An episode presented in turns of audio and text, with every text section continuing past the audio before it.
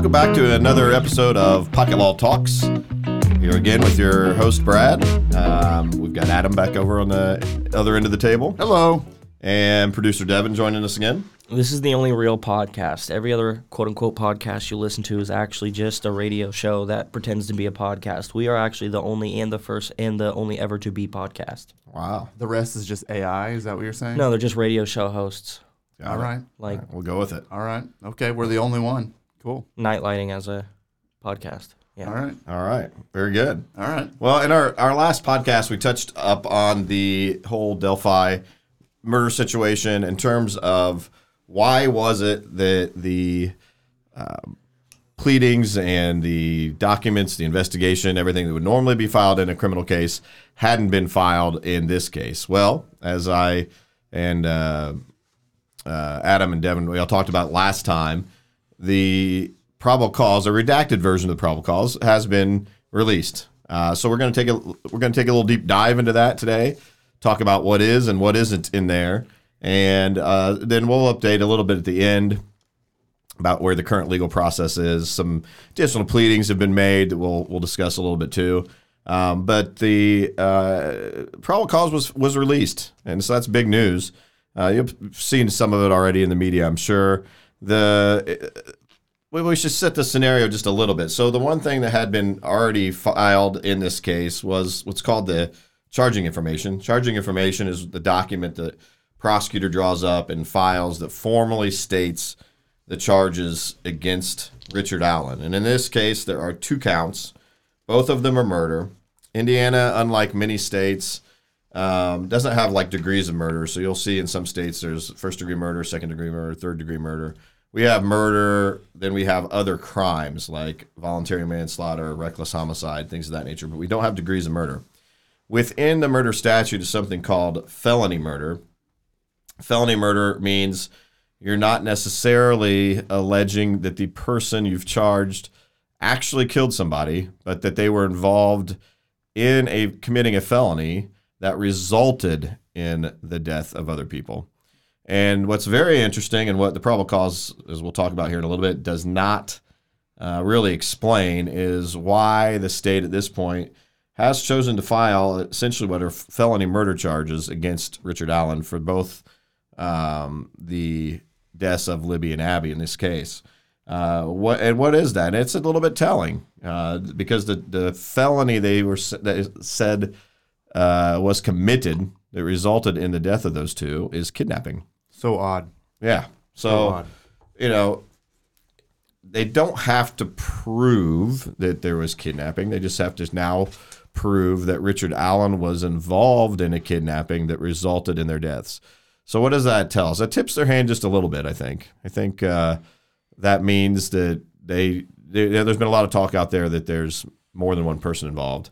So if they believe that, that could mean one of two things. That could mean that they don't know who actually did the killing, Right. or they believe somebody else did the killing, and You just that participated. Mr. Allen was part of the kidnapping. Yeah. What's interesting and something that we would most likely delve into a little bit later is the fact that there is a witness statement taken from someone else. And they basically said that there was four girls on the train track, not including herself. They were all walking, not together. The four girls were together. And then, um, if I read it correctly, she had seen another two girls walking, which ended up being the purported victims. And uh, she also stated that she's seen who we now assume Saul. to be, Saul. you know, it's it's Grammar Saul, police. Scene, Delphi, Delphi. Regardless, they should all just come collectively together and call it Delphi and not Delphi. So, I thought we got over that hurdle. well, no, it's still fucked up and it's been fucked up and I it's don't going to remember continue that. fucked up until We talked about that last time. Well, I, I think this was mostly off air. Uh, he likes to bust my balls for saying Delphi. When everybody it who ever has con- come to Delphi says Delphi for the first three or four weeks until someone says it's Delphi. That's a lie. And they need to collectively just change their name. It rolls off the tongue better, Delphi. Delphi. I don't think so at all. Delphi? That sounds like a dolphin. Delphi the love dolphin. Delphi the What, dolphin. what fucking problem you got with dolphins, dude? I have a dolphin tattoo. The dolphin. Type to throw plastics in the ocean, you fucking scumbag. That went off the rails really quick. Anyways, Maybe we'll get PETA as a sponsor. Yeah, I think what's interesting is the the kidnapping. we we heard a lot of the audio of down the hill, down the hill. I don't know if they're trying to use that as forcing them to go somewhere against their will, and that's the kidnapping, or if he intended to kidnap them, but it resulted in a murder, or if there's someone else involved and he was just part of the kidnapping, someone else committed the murder. Well, what's also interesting is like how I was saying before, you like to get on my ass about the grammar. That There'll be another one, I'm sure. uh, there was a you know there was another witness who had stated that she only seen who we assumed Saul? to be. Shut the fuck up. You did just literally do the same thing. You literally just- set yourself That up. sounds for like that. the ums you were all over me about last You time. are you do say I'm a lot, and I'm also in a room with a bunch of old fucks. Seen saw, regardless, she had witnessed who we appeared to assume to be Richard Allen, and only one male, and you know the other four. I assume she had said juvenile, and the other two juveniles who ended Yeah. up being the victims. Yes. So she never seen any other males or just any other people other than four juvenile victims or four juveniles who were not victims, two juveniles who were the victims, herself, and another male who was assumed to be Richard Allen. How lucky were those other girls?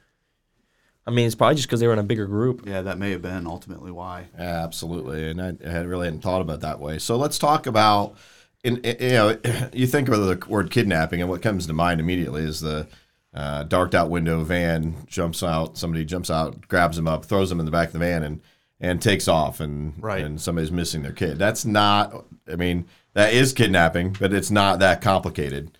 Uh, the statute on Indiana uh, kidnapping law reads as a person who knowingly or intentionally removes another person by fraud, enticement, force, or threat of force from one place to another. So literally, uh, you could take a, uh person from uh, inside Walmart to the Walmart parking lot by force, and that would be kidnapping. There's nothing that, take, that says you have to like actually take them away and run. One thing, at least with Indiana laws, is that they can be pretty fickle too. For example, criminal confinement, you could get that easily. I mean, say you're in a discussion with someone and you lock the door behind you and they feel like they can't leave.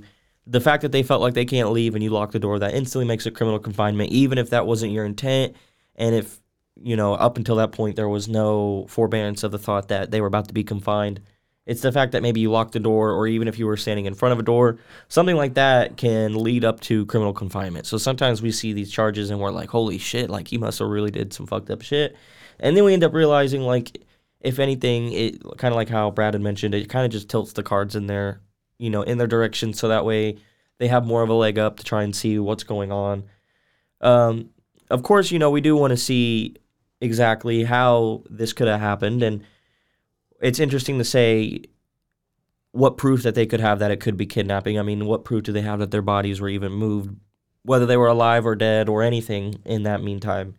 Yeah. so the so as they've set up the charge, they are going to have to sh- show that by force, uh, most likely, given that we are here, we've heard the video or the audio where he told him to go down a hill. Presumably, they're going to say, um, based on some of the other evidence we'll talk about, that it, there was a weapon present, that there was force or threat of force, that they moved them from one location to another. Let's presume from the trail to down by this creek or river where they're found.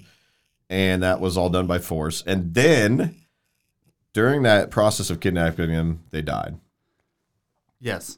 If you look at, They I don't, as they've charged it, right? they don't have to show that Richard Allen actually did the killing. Yes, correct.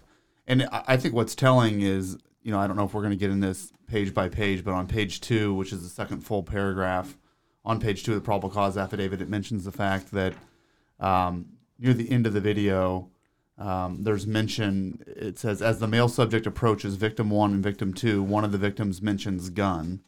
And then near the end of the video, a male is seen and heard telling the girls, guys down the hill. And then it says again, guys down the hill.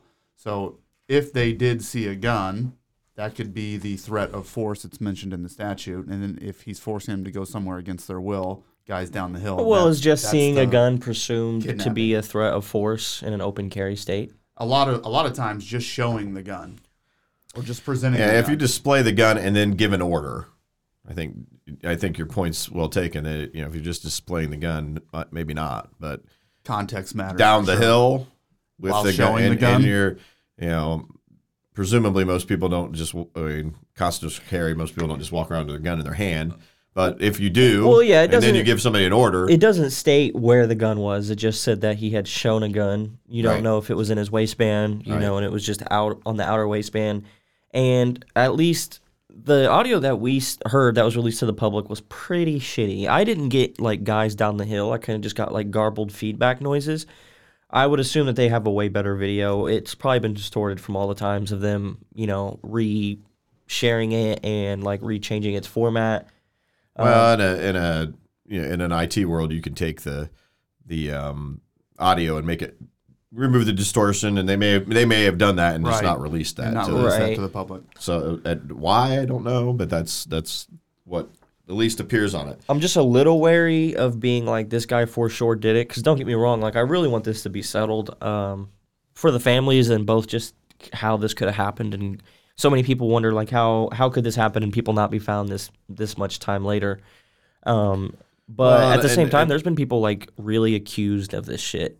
I mean, think of the landowner Right.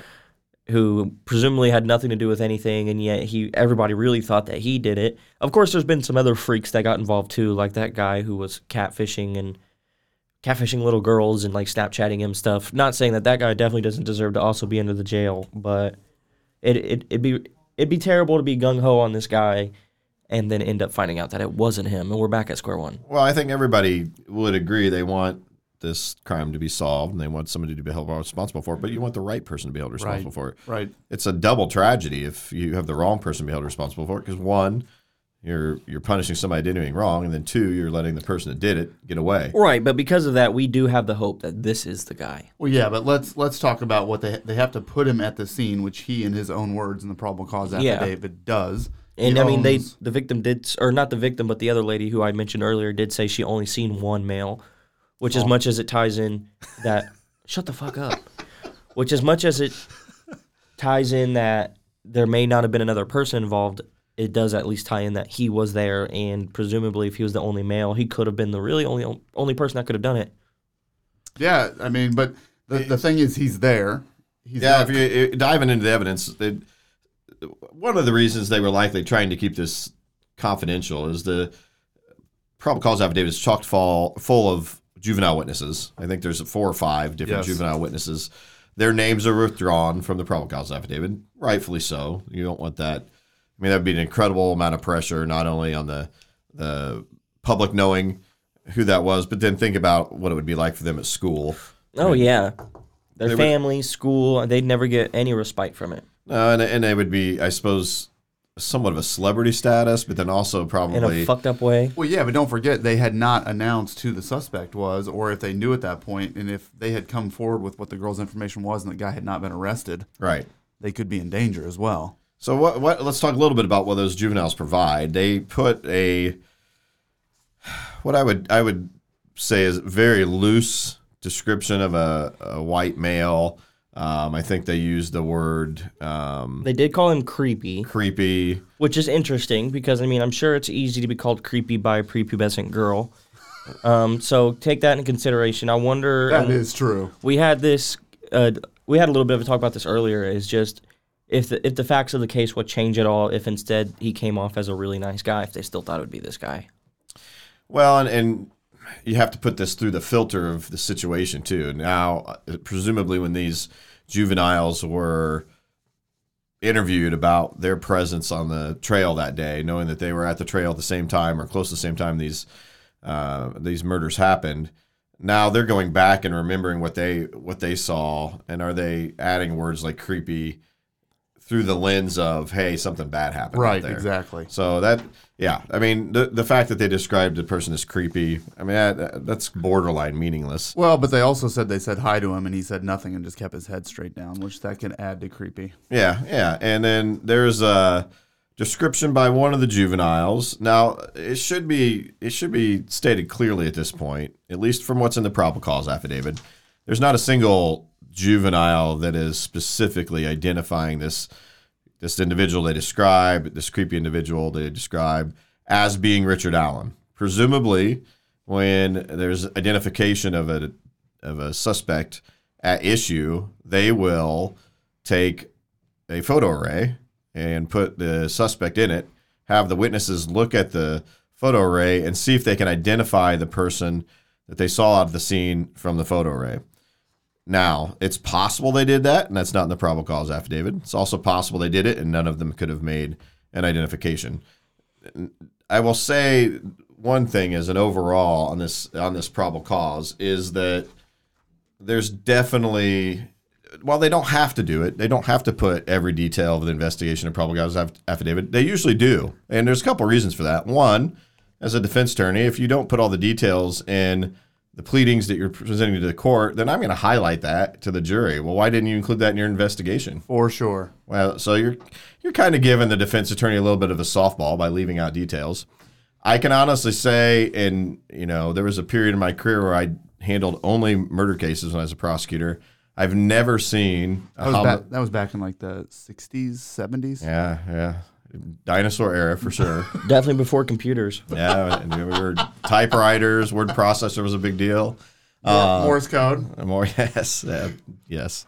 Uh, but anyways, the uh, entire entirety of my career, I don't think I've ever seen a murder probable cause affidavit that does not include the, the how the the decedents died. with no mention of any information as to how uh, autopsy would have shown how they pro- possibly died. Nothing. Well, they don't do they they don't have to put all the information that they know in the probable cause, do they? they do not. They do not. So And there there's could be a whole trove of There could valuable be. But but information. that's a big thing to leave out. There's a there's strategy in that. If it it leads me to believe because they've said it in the media a few different times that they believe that there's another person involved.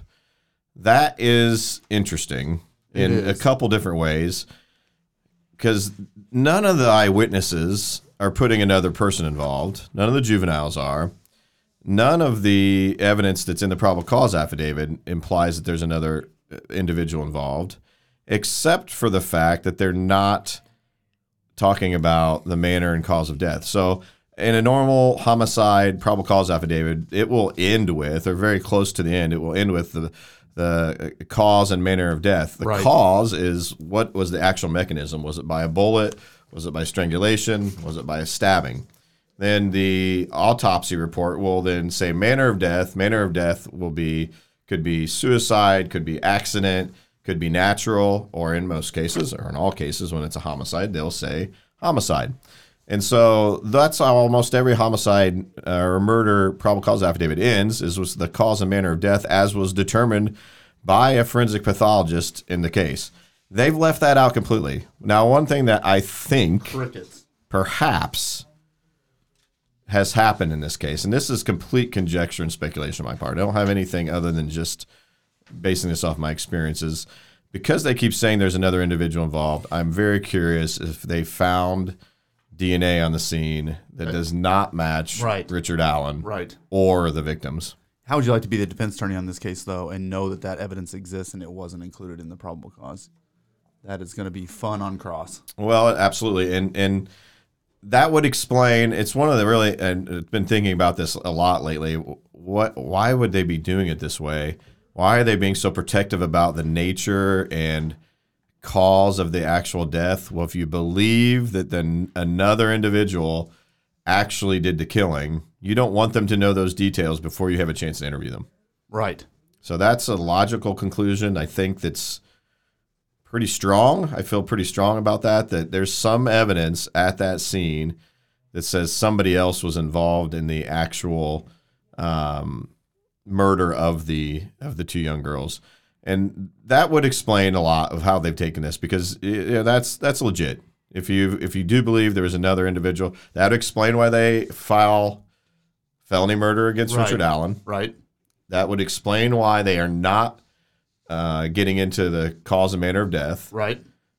Is that somebody else was involved in this, and that there's forensic evidence that they're the one that actually did the killing. Do you think there's any merit to they may have no idea how the person died just based on the injuries were so severe, or it could have been multiple things that caused the injury? Yeah, I mean, if if if it's a beating, they'll say blunt force trauma. Right. If I it- mean, they they also said that one of the bodies was like assembled in a way as if someone took a picture of it.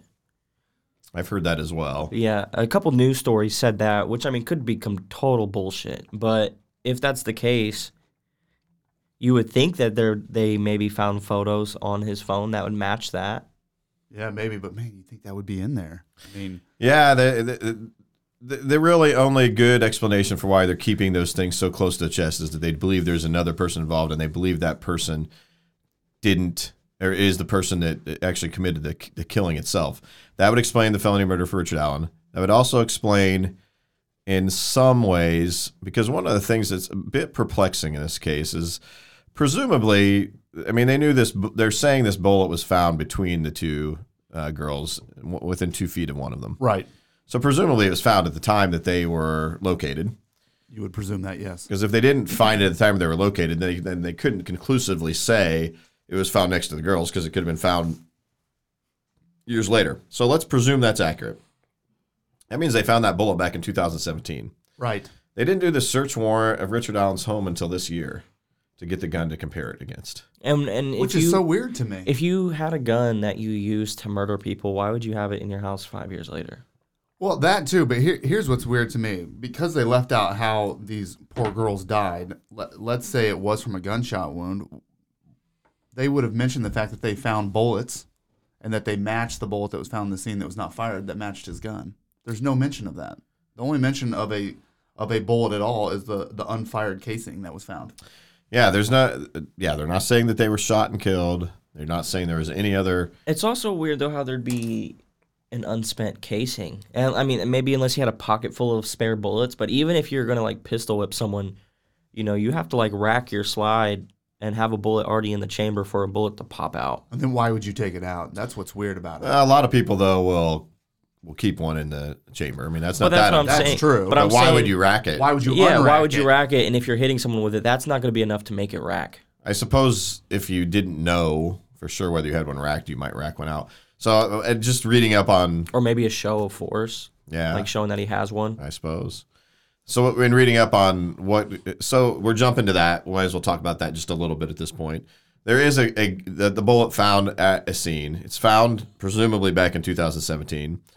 For some reason, they wait five years um, because they have they have Richard Allen as a suspect right off the bat. It should be noted Yeah, he's 2017 they interviewed him. yeah he's interviewed in 2007 and it admits to being there during that time during frame. the time frame this happened. So he, he denies any involvement, but he admits to being at the at the time they're there. Now maybe they had I felt like they needed to wait to get some of these juveniles and videos because they have they have some video evidence of his car being there, but he already said he was there, so that's not at issue. So why they wait five years to then do a search warrant of his home is is is perplexing. so so perplexing. And, and, and, and there's something called the staleness doctrine in the law. The staleness doctrine means if you sit on information for so long that it becomes stale, you can no longer use it for a search warrant.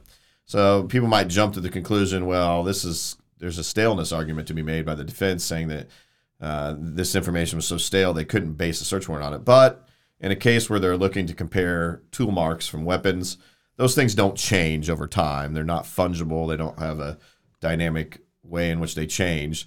So, in theory, at least, the staleness doctrine would would probably be survived for this search warrant.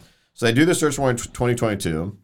They then do a forensic analysis of the um, tool marks on the firearm compared with the bullet that they find at the scene, and they they determine it's Richard Allen's gun that that bullet at some point was in. Now that results in them re-interviewing Richard Allen in 2022, and he still denies any involvement. He says he does say some things that helped him a little bit, and he says no one else ever had access to my gun. Right. I'm the only one that ever had it. Never let anybody borrow it. So they're you know they're eliminating the possibility that someone else took his gun out to that scene. Assuming what he said is also correct. Right, absolutely. And then um, they arrest him. That leads me back to my original statement, though. If they're the delay in arresting him, the delay in investigating him, I think they must have something else at that scene that is not tied to him, Yeah, so they can't directly tie him to the murder itself. right? And Or so it calls into question whether he did the murder if there's, you know, the worst case scenario is some sort of semen or blood from the from the um, or t- there's something called touch DNA. Well, you would think that would make it an open and shut case if it had his. yeah, but it may not belong to him. But if it Oh, doesn't yeah, belong that, to that, him, that really fucks things up. and so the when you get arrested in in the state of Indiana, in most states for that re- matter, We take a mouth swab from you. they take a DNA swab from you. Why do they do that? Because if they find DNA at a crime scene, they can run it through a system and it automatically will pull up that person and they've got their suspect. Right. But if that person's never been arrested before, never been in trouble before, and they have a sample of DNA, it's like finding a needle in a haystack to try to figure out whose DNA that is if you don't have that source. Now they've got Richard Allen. Presumably, they've tested if they this again, assuming they have DNA, and it's not his. Well, then, yeah, that will result in a long delay. Especially if that same DNA is found on both girls. So that would explain why they would file a felony murder, uh, kidnapping, say he was just involved in the kidnapping, not necessarily the killing. I also want to hit on the fact that you said by his own admission he had said that he was there. And so I kind of wanted to get into a little bit of what he had said or what investigators who the narrative that they got from talking to him what they got. So that way we can get to kind of like understand more of at least what he said. Um, because obviously if he did commit the murder, he's not going to be like, "Yep, I was there and I saw these girls and blah blah blah blah blah." So prior there was a victim who said there was a group of 4 girls and there then there was a group of 2 girls who ended up being the victim and that she seen saw Oh, look at you! My God, I'm so proud of you. Whoever. I can't believe that. I was not expecting that. someone we would expect to be Richard Allen. And so investigators reviewing prior tips encountered a tip narrative from an officer who interviewed Richard Richard M. Allen in 2017. That narrative stated Mr. Allen was on the trail between 1330-1530. He parked at the old Farm Bureau building and walked to the new Freedom Bridge. While at the Freedom Bridge, he saw three females. He noted one was taller and had brown or black hair. He did not remember description, nor did he speak with them. He walked from the Freedom Bridge to the High Bridge. He did not see anybody, although he stated he was watching a stock ticker on his phone as he walked. He stated that there were vehicles parked at the High Bridge trailhead. However, he did not pay attention to them. He did not take any photos or videos. His cell phone did not list an IMEI, but did have the following MEID dash a bunch of numbers. And then it says potential follow up information. Who were the three girls walking in the area of the Freedom Bridge? It says investigators believe Mr. Allen was referring to the former Child Protective Services buildings as there were photographs included a photo of the Monon High Bridge taken at 12:43 p.m. and another one taken at 12 1:16 p.m. of the bench east of the Freedom Bridge. Investigators believe Mr. Allen was referring to the former Child Protective Services building as there was not a Farm Bureau building in the area, nor had there been.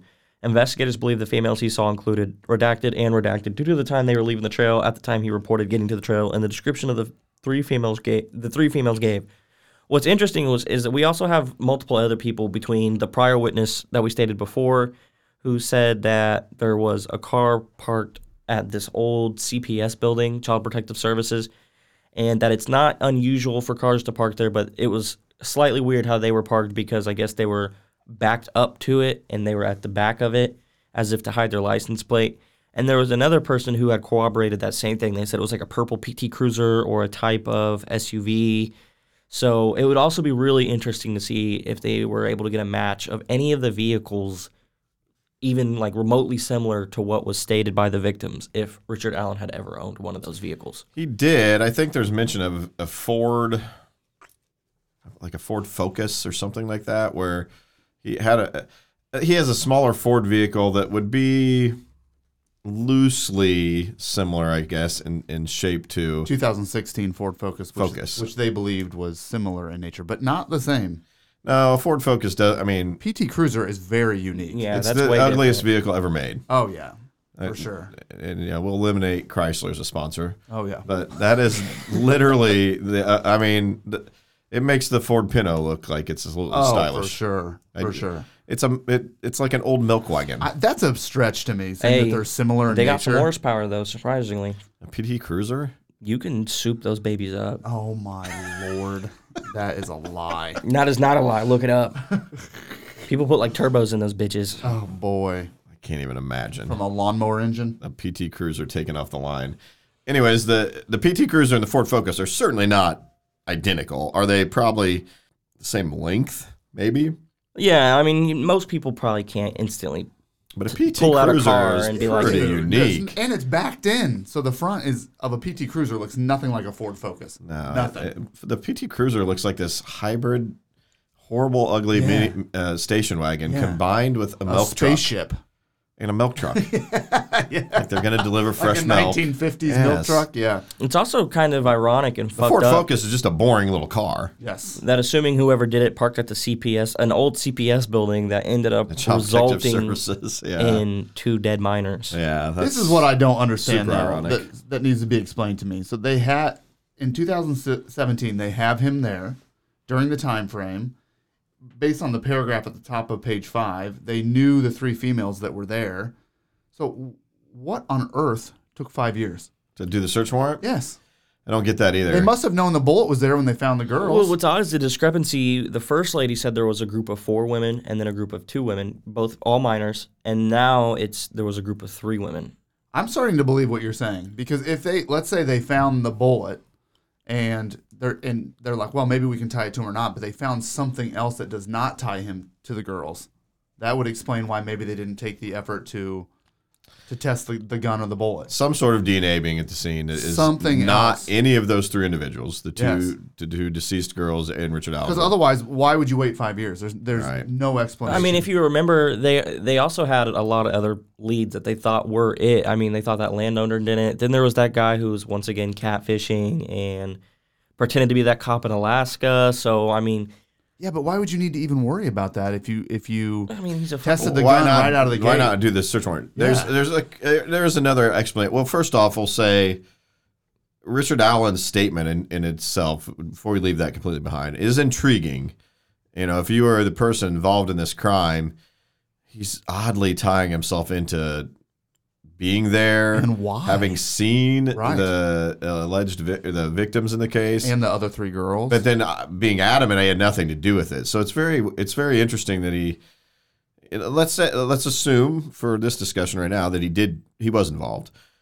Why not just say he was never there? Right or or I was there but I never saw anyone.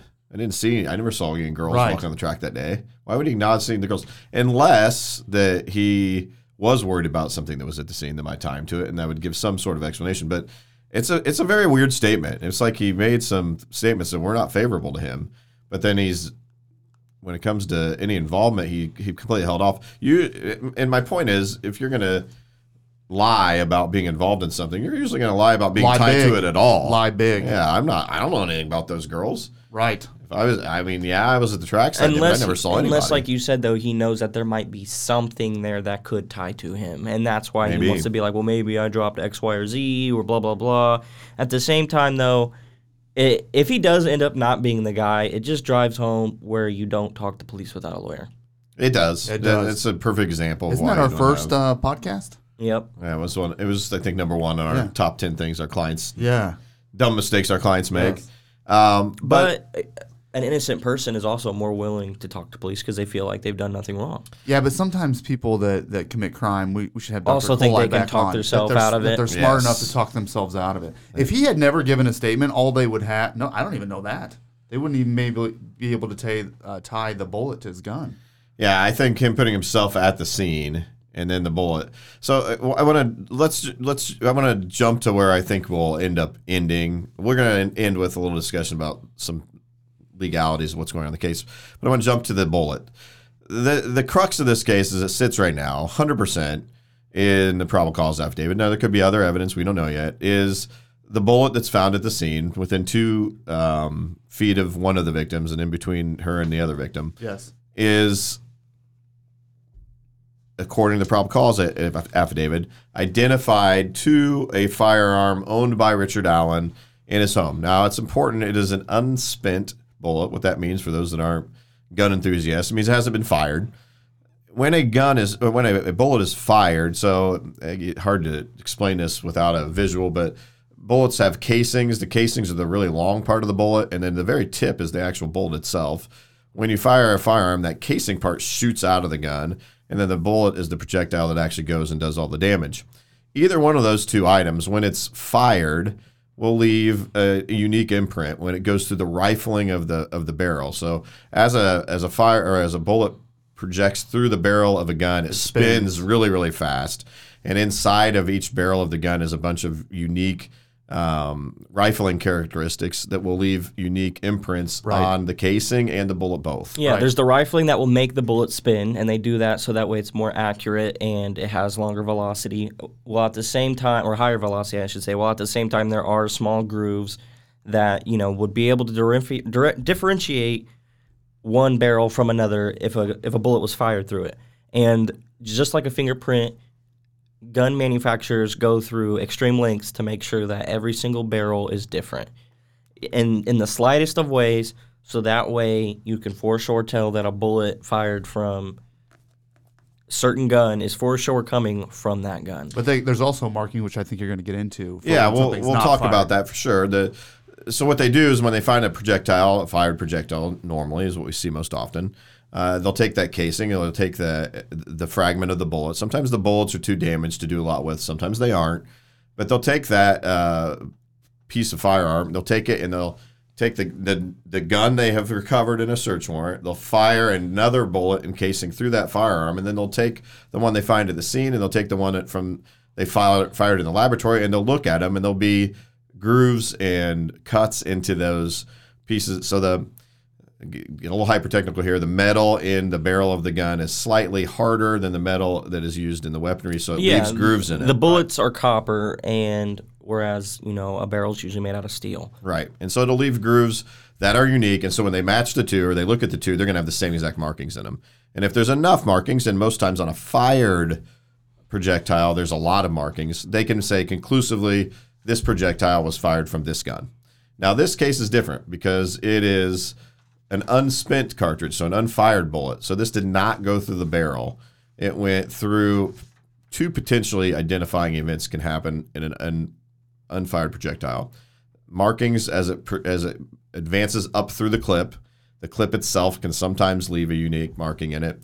And then if you rack the bullet into the chamber and then you rack it again, it'll shoot the projectile out. The ejector um, and the racking mechanism can also leave marks Slide against the bullet. that, that can be used to identify. But it is trickier. And, and Devin mentioned about fingerprints and what's you know interesting about fingerprints is fingerprints are unique, but how many unique individual comparisons and points of similarity you have to have on a finger, a known fingerprint with a fingerprint recovered at a scene, is left to the discretion of the uh, person doing the comparison. Right. So, two different experts can look at the same exact fingerprint and reach a different conclusion. Yes, they can.